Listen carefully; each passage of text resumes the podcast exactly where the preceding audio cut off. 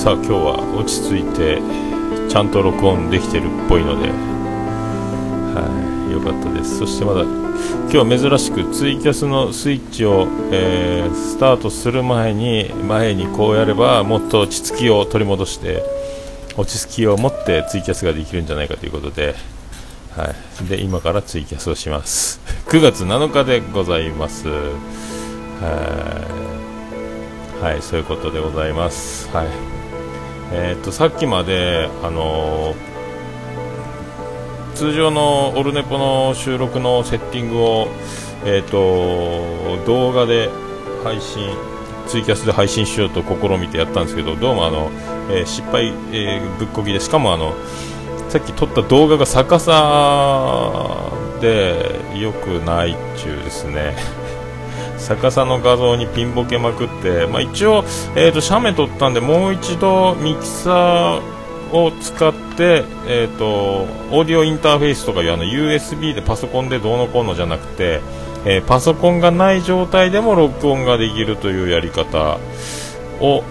えーと、僕はやってるのであ、リュウさんこんにちは、えー、昼寝ぽ収録中でございます。ありがとうございます。であの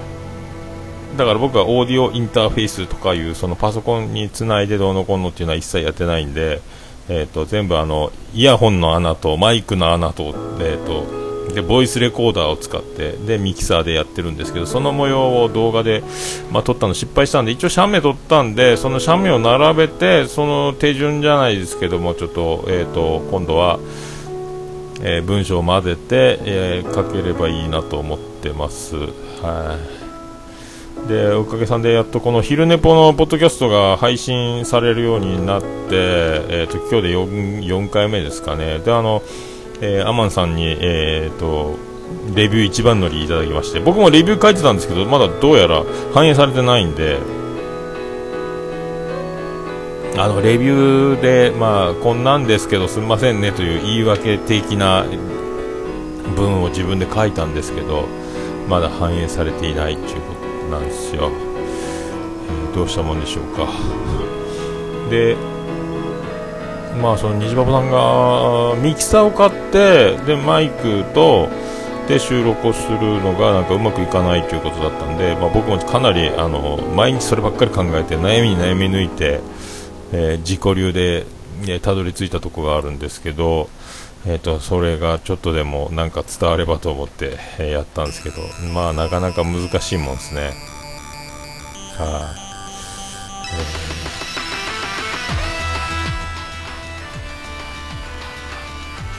ー、これ大丈夫ですかねこれ。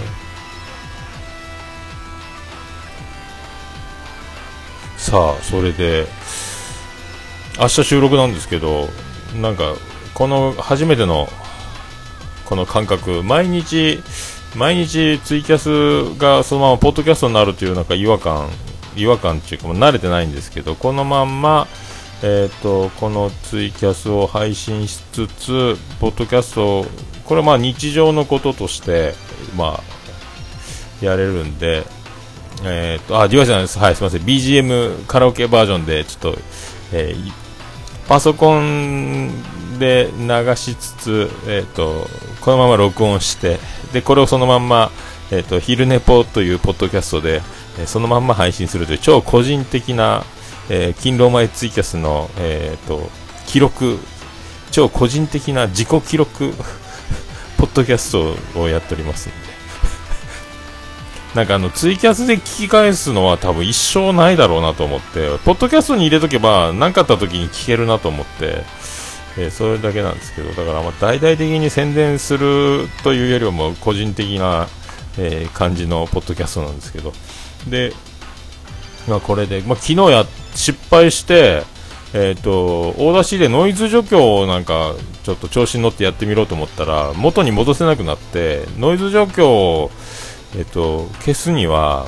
ノイズ除去の数値を変えればいいと思ったんですけど1回ノイズ除去した音声はそのまま残ってさらにその除去された音声の上からまたノイズ除去をかけるみたいなことになって最終的になんないなんないってやってるうちにあの音声が潰れてしまいまして お蔵入りになったんで昨日アナログでまたあのツイキャスを再生してそれを大出しで再録音するっていう不思議なことを昨日やってで夜中にまたアップロードしたんですけど、えー、そんななんかややこいことややこいことをやってしまいました。まあお蔵入りでな流さなきゃいいっちゃ流さなきゃいいんですけどなんすかねとりあえず30分だけ毎日毎日まあ明日は収録なんで多分やんないと思いますけどまあちょっとツイキャスやってる仕事前にちょっとツイキャスやってこれ配信すればと。いう風にやっております。まあだから昨日音声潰れたんでこの Audacity ってなかなかこれ僕は日頃使わないんで難しいなと思って。まあ今ちゃんと波形が出てて、えー、無事に録音が進んでるみたいなんですけどこんな便利なもんがあるんですね本当。えー、難しいもんすよ。さあ。今日はそんなこんなちょっとあの通常の収録セッティングの、えーと、ツイキャス動画を上げて、えー、やろうと思ってやって画像は逆さやわ画像は荒いわでちょっとパソコンの画面でもう一回録画を見たらなんじゃこりゃってなったんですけどそれをやってたもんで通常大体4時半とか4時過ぎぐらいから始める、えー、ツイキャスをですねかなり今日は30分以上前倒しで、えー、やれてますんでまあいいかと思いますね。ああ、ジンさんどうも。どうもです。だからこれをやってるとどうなるんかなっていうのがちょっとこれはまあ明日の収録は意外にだから喋りたい欲みたいなのが、まあ、和らいで、うまいこと、短く、すっきりするのか、変わんないのかわかんないですけどね、これ、どうしたもんでしょうね。えー、青田市挫折したんですか、リオさん。僕、よくわかんないですよ、全然。だから、あのー、通常のみんながやってる、えー、ジングル挟むとか BGM つけるとか、あのー、カット、まあ、カットするのはまあ覚えたんですけど、そのなんか、わかんないですよね。ジングル挟んだりとか、なんかあの、あれですか、あの、あと、なんか言っちゃいけないこと言った時にそこの部分だけ P で隠すみたいなのとかもみんなどうやってんだろうと思って、まあ、多分やんないですけどね。いやー難しいもんですねこれね、えーやってみて分かりましたけど。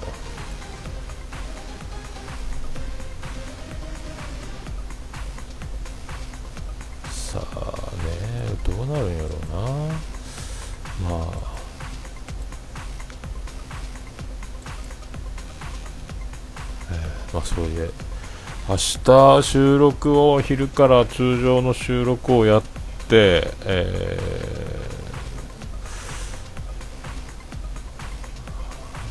そのまま営業に入ってと。で今日もこれなんだかんだツイキャス2回目今日2回もツイキャスをやりましたんで、えー、あとでとにかくあのちゃんと写メを撮ってブログにして手順をえーと、ミキサーでちゃんと、えー、録音するミキサーを使って僕の場合は iPhone を3つ使って、えーと収録してるんででマイクとでエコーかけるのにギターのディレイを使ってるっていうこのセッティングを、えー、残せたらと。いや思っておりますね。でなんすか広島カープ。マジック3ですか、えー。ここへ来てあのフォークスが、えー、福岡はちょっと今足踏みしておりますけど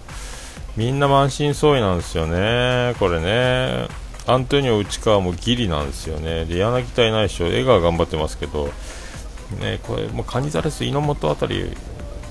フレッシュに上げてしまうっていうのもいいかなと思うんですけどいやー勝てんすね。もうなんか全然昨日もう西が良すぎてえーと、オリックスの西はどうしてもあのホークスに強いというですね。なんかあの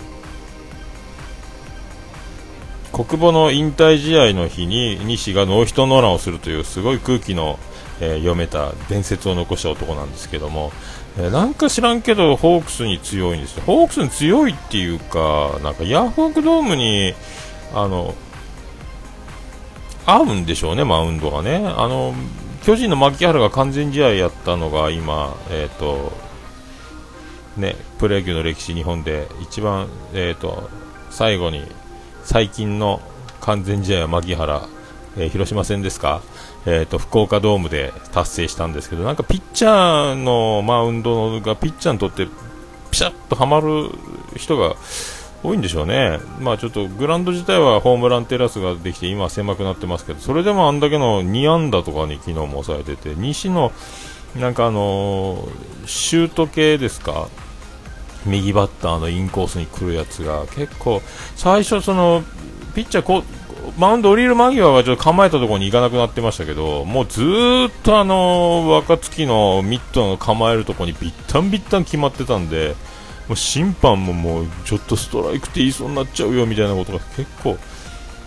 もうビッタンビッタン決まってましたもんね。すごいな今日の西はと思っても構えたところにもうほんと糸引いたみたいにヒューって入っていくっていうですね。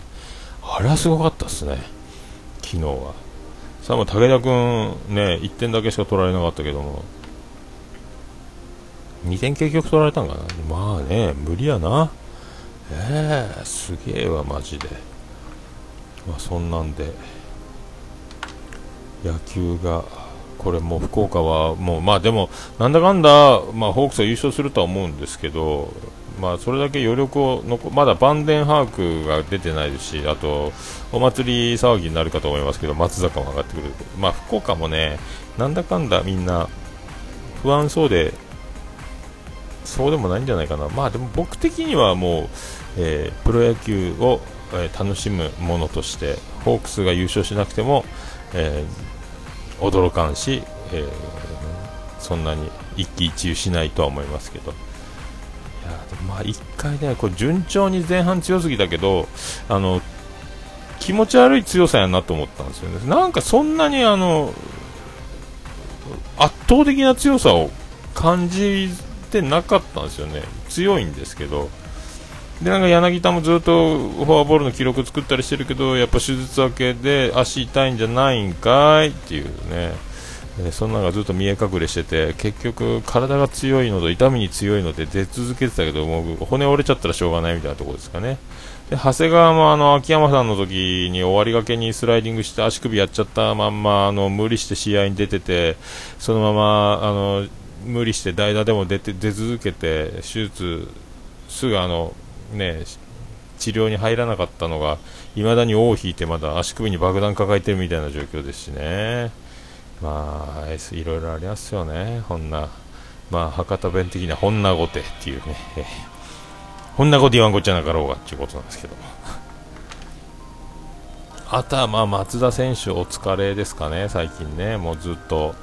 えー、もう出続け。で今宮もバッティングはやっぱりねすごいんですけどなかなか、えー、火を吹かないという、まあ、その分ファインプレーをしてるんで隠れ打点、隠れヒットみたいなポイントは上げるべきだと。相手のヒットをだいぶ積んでる相手の得点もかなりファインプレーで守りで多分防いでるんでその辺を垣間、えー、ね、全部考慮しても、まあ、今、今宮だから、えーとそういうのを考慮してえ、そういう風にしたら打率が3割あると言っていいんじゃないかと、思いますね。これでだからあの、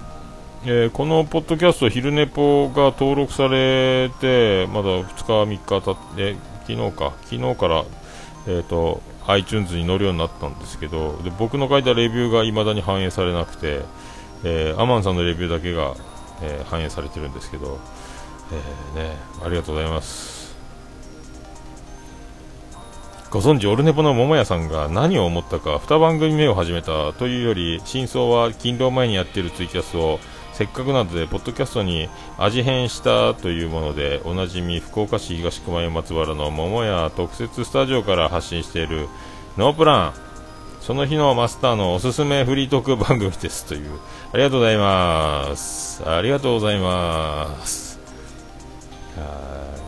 まあ、特設スタジオといっても、この、通常はエコーをつけたりとか、ミキサーつないでるんですけど、あの、このツイキャスに関しては、パソコンにマイクを挿しただけというですね、え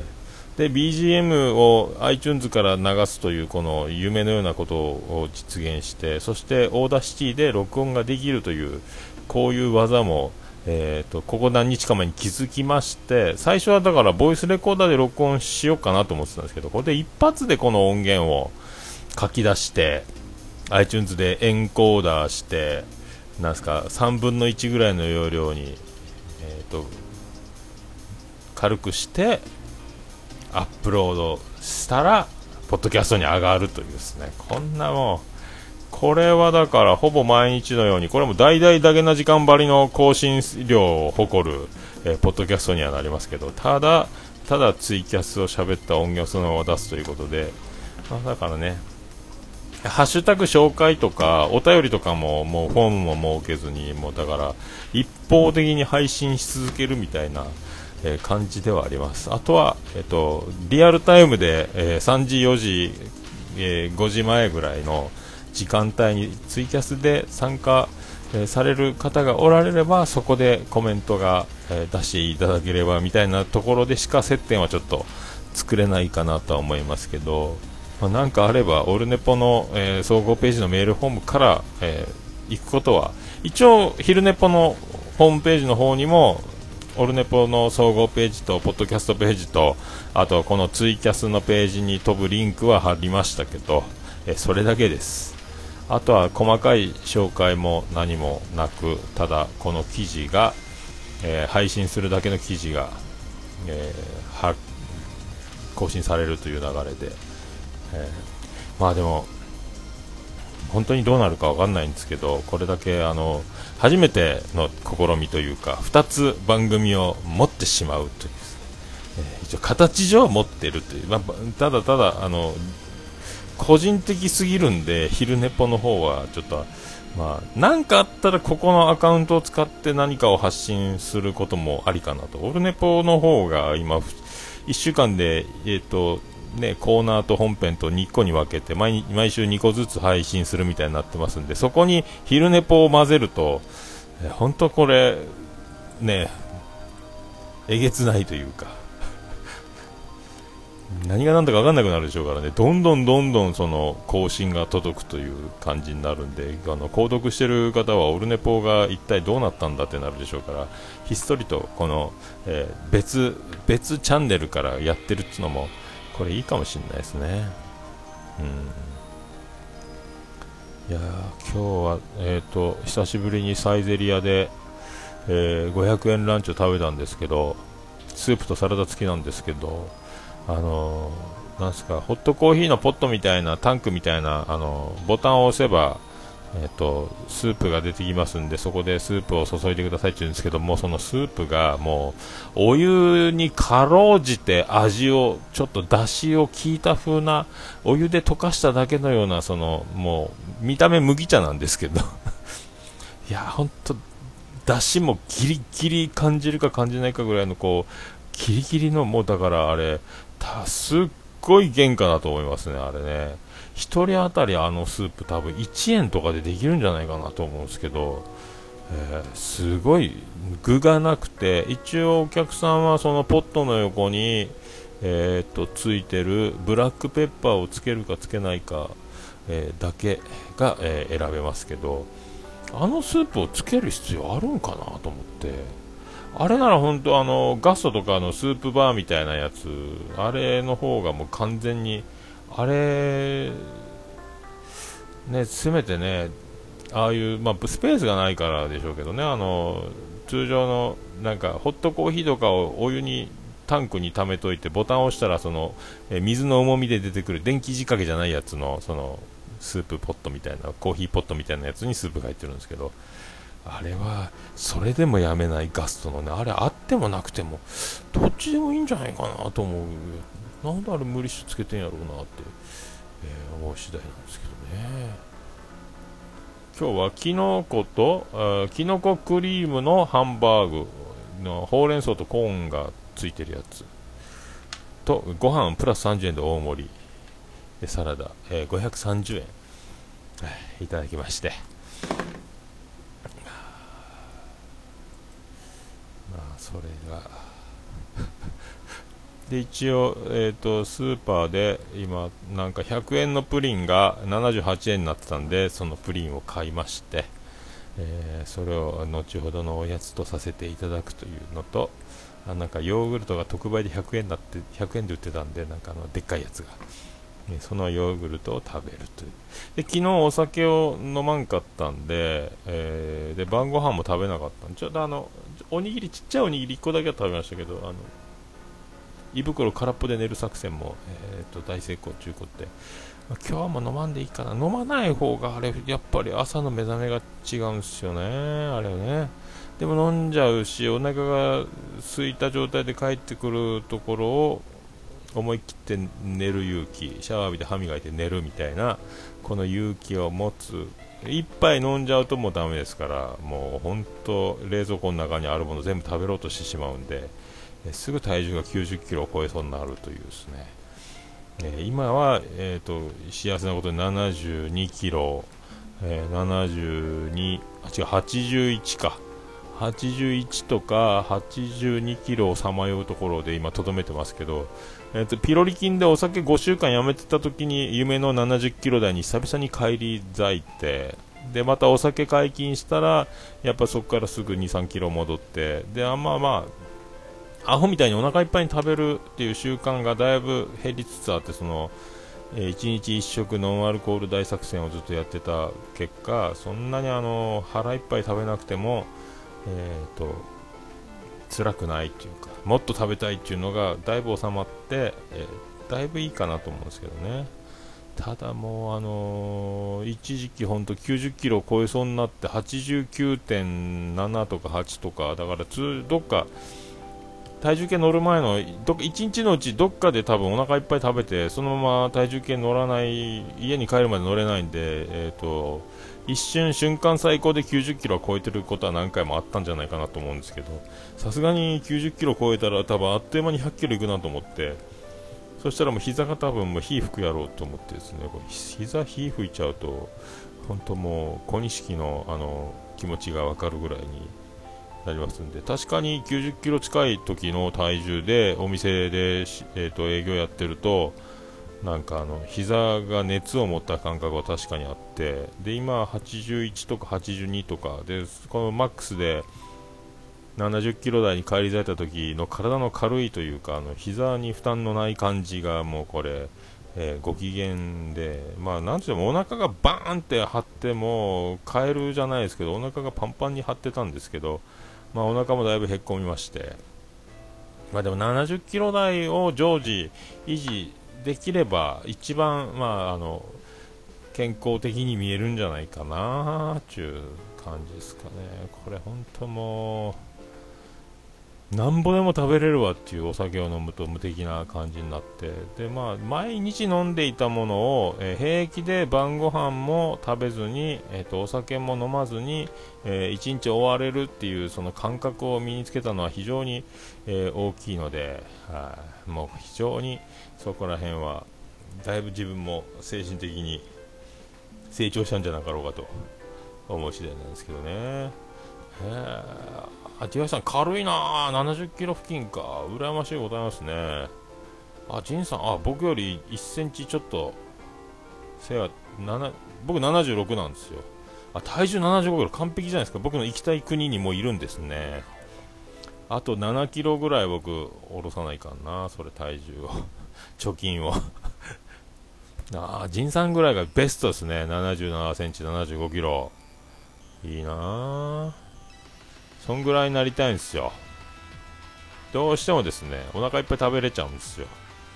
で夜夜中帰ってきて1時とか2時3時前ぐらいから飲み始めてで冷蔵庫にあるものをあさり出しで家の置いてあるお菓子を食べ尽くすと。で子供たちが取っておいたお菓子がないということでいろいろ名前がお菓子に書き込まれ食べるなという張り紙をされたりですね、えー、本当家で飲むと大変なことになりますけど。あ庭井さんも80組だったんですね。そっかそっか。じゃあ頑張ってんだ。ちゃんとやっぱみんなもう手を打ってるんですね。僕ちょっと手遅れジョニーですか僕これは、えー、もうちょっと早めに手を打つべきやったんですかね。あら、そうっすか、ジェンさん。お腹はお持ちなんですか？シックスパックお餅パック。まあでもいいっすよ。ベスト体重ですね。77センチ、75キロ。いいっすね。そんくらいなりたいな。いいな。いや、ほんとですね。もうほんとデブに不思議のデブなしなんですよ。えー、もうほんとそれだけはもう、いやーもう全然食べんのに太るのよねっていうのも嘘つけーっていうですね、もう、なぜ太ったか、それは食べたからですというですね、もうデブに不思議のデブなし。えー、もうこれも自分に命じながらですね、もう、えー、かつて野村克也監督は、えー、負けに不思議の負けなし、え勝ちに不思議の勝ちあり。はいということから引用いたしまして、えー、私は、え、デブに不思議のデブなしというですね、えー、だからもうあのリバウンドじゃなんじゃっていうのを恐れるっていうのはありますけど一生ダイエットしてりゃいいだけなんでもう食べんときゃいいんですよずっと肝炎一歩手前。血液検査。あド派手にいってたんですね DY さん。よかったっすね。まあほんと。いやほんとね。だからもう同級生も役年を前役、翻訳、後役を境にもう痛風ラッシュでどんどん痛風だからもう社会的地位を手にしたえー、やつらはほとんど痛風、大体友達、えー、悪いやつみんな友達、大体裕福な、えー、やつみんな痛風みたいになってきてて、もう、あんなの聞きよったら大変やなと思って、も痛いの嫌なんで、とにかく痛いのだけは避けたいんでね、えー、なるべく痛風にならないようにみたいなね、だからもう太らないように、ラーメンのスープは飲まないように、あとその何でも食べ物に柚子胡椒じゃ塩じゃなんじゃ味を足さない醤油ソース、えー、なるべくぶっかけて食べたりしないそのまんまできたものそのまんまを食べる、えー、こういうのを心がけてですね味を足したり濃くしたり大味大味を求めないようにという感じと本当スープを飲み干さないというとその辺を気をつけてあんまり辛いものもあの好んでえー、もう肛門が火を吹くようなことがないようにもう痔になったらもっと痔も大変そうやしな痔と痛風でしょ？あと糖尿とか、まあ、そういうのねあのいろいろそういうのになっちゃうと本当なんかもう勢いのあったお客さんもあのね柚子胡椒山盛り持ってこんかい言ってたお客さんももう医者に塩分止められたんでもう塩なしで焼いてくれとかね言っちゃうお客さんもいたんでやっぱそうなるんかとか思うとやっぱり本当ね、だから、まあ、うちのテーブルにも一応塩と七味は置いてありますけど、七味唐辛子と、まあ、あの塩は出番ないはずなんですけど、トマトスライスに使うかぐらいなんですけど、それでも塩は減っていくんですよ。味ついて出してるんですけど、さらに味をやっぱお客さん足すんですよね。のんべえは特に足すんですよね。お酒には濃い味ということで。えー、だからもう最初からもう料理が届く前に取り皿に塩と七味を取り皿にてんこ盛りして料理が来るのを待つというお客さんもいますんでだからそれ長くは続かんですよ、もうこの12年、13年目になってくるとその間にもうあの医者に止められたり飲みに来れなくなったりとかですね。やっぱその長くそういう塩分じゃ辛いのじゃっちゅうのを過激に摂取し続けて飲むというその美味しくも楽しいひとときは一生できるもんじゃないというのをですねお客さん見てて思いますんで。だからお酒もね美味しいし毎日飲みたいけど、えー、わざわざ、えー、一生分一気に飲み干さずにちょっといつでも死ぬまで飲み続けられる体制は取っときたいなみたいなね、えー、そんなのも思いますしね、もう痛いのと、痛いのだけをね、痛い苦しい、本当もう、もう本当痛みに弱い、この、えー、えー、ね、その辺だけなんですよ、もう痛いの苦手なんですよね、もうね、それだけはなんとか回避したいと。ね ね、健やかに、ね、本当ぽっくり、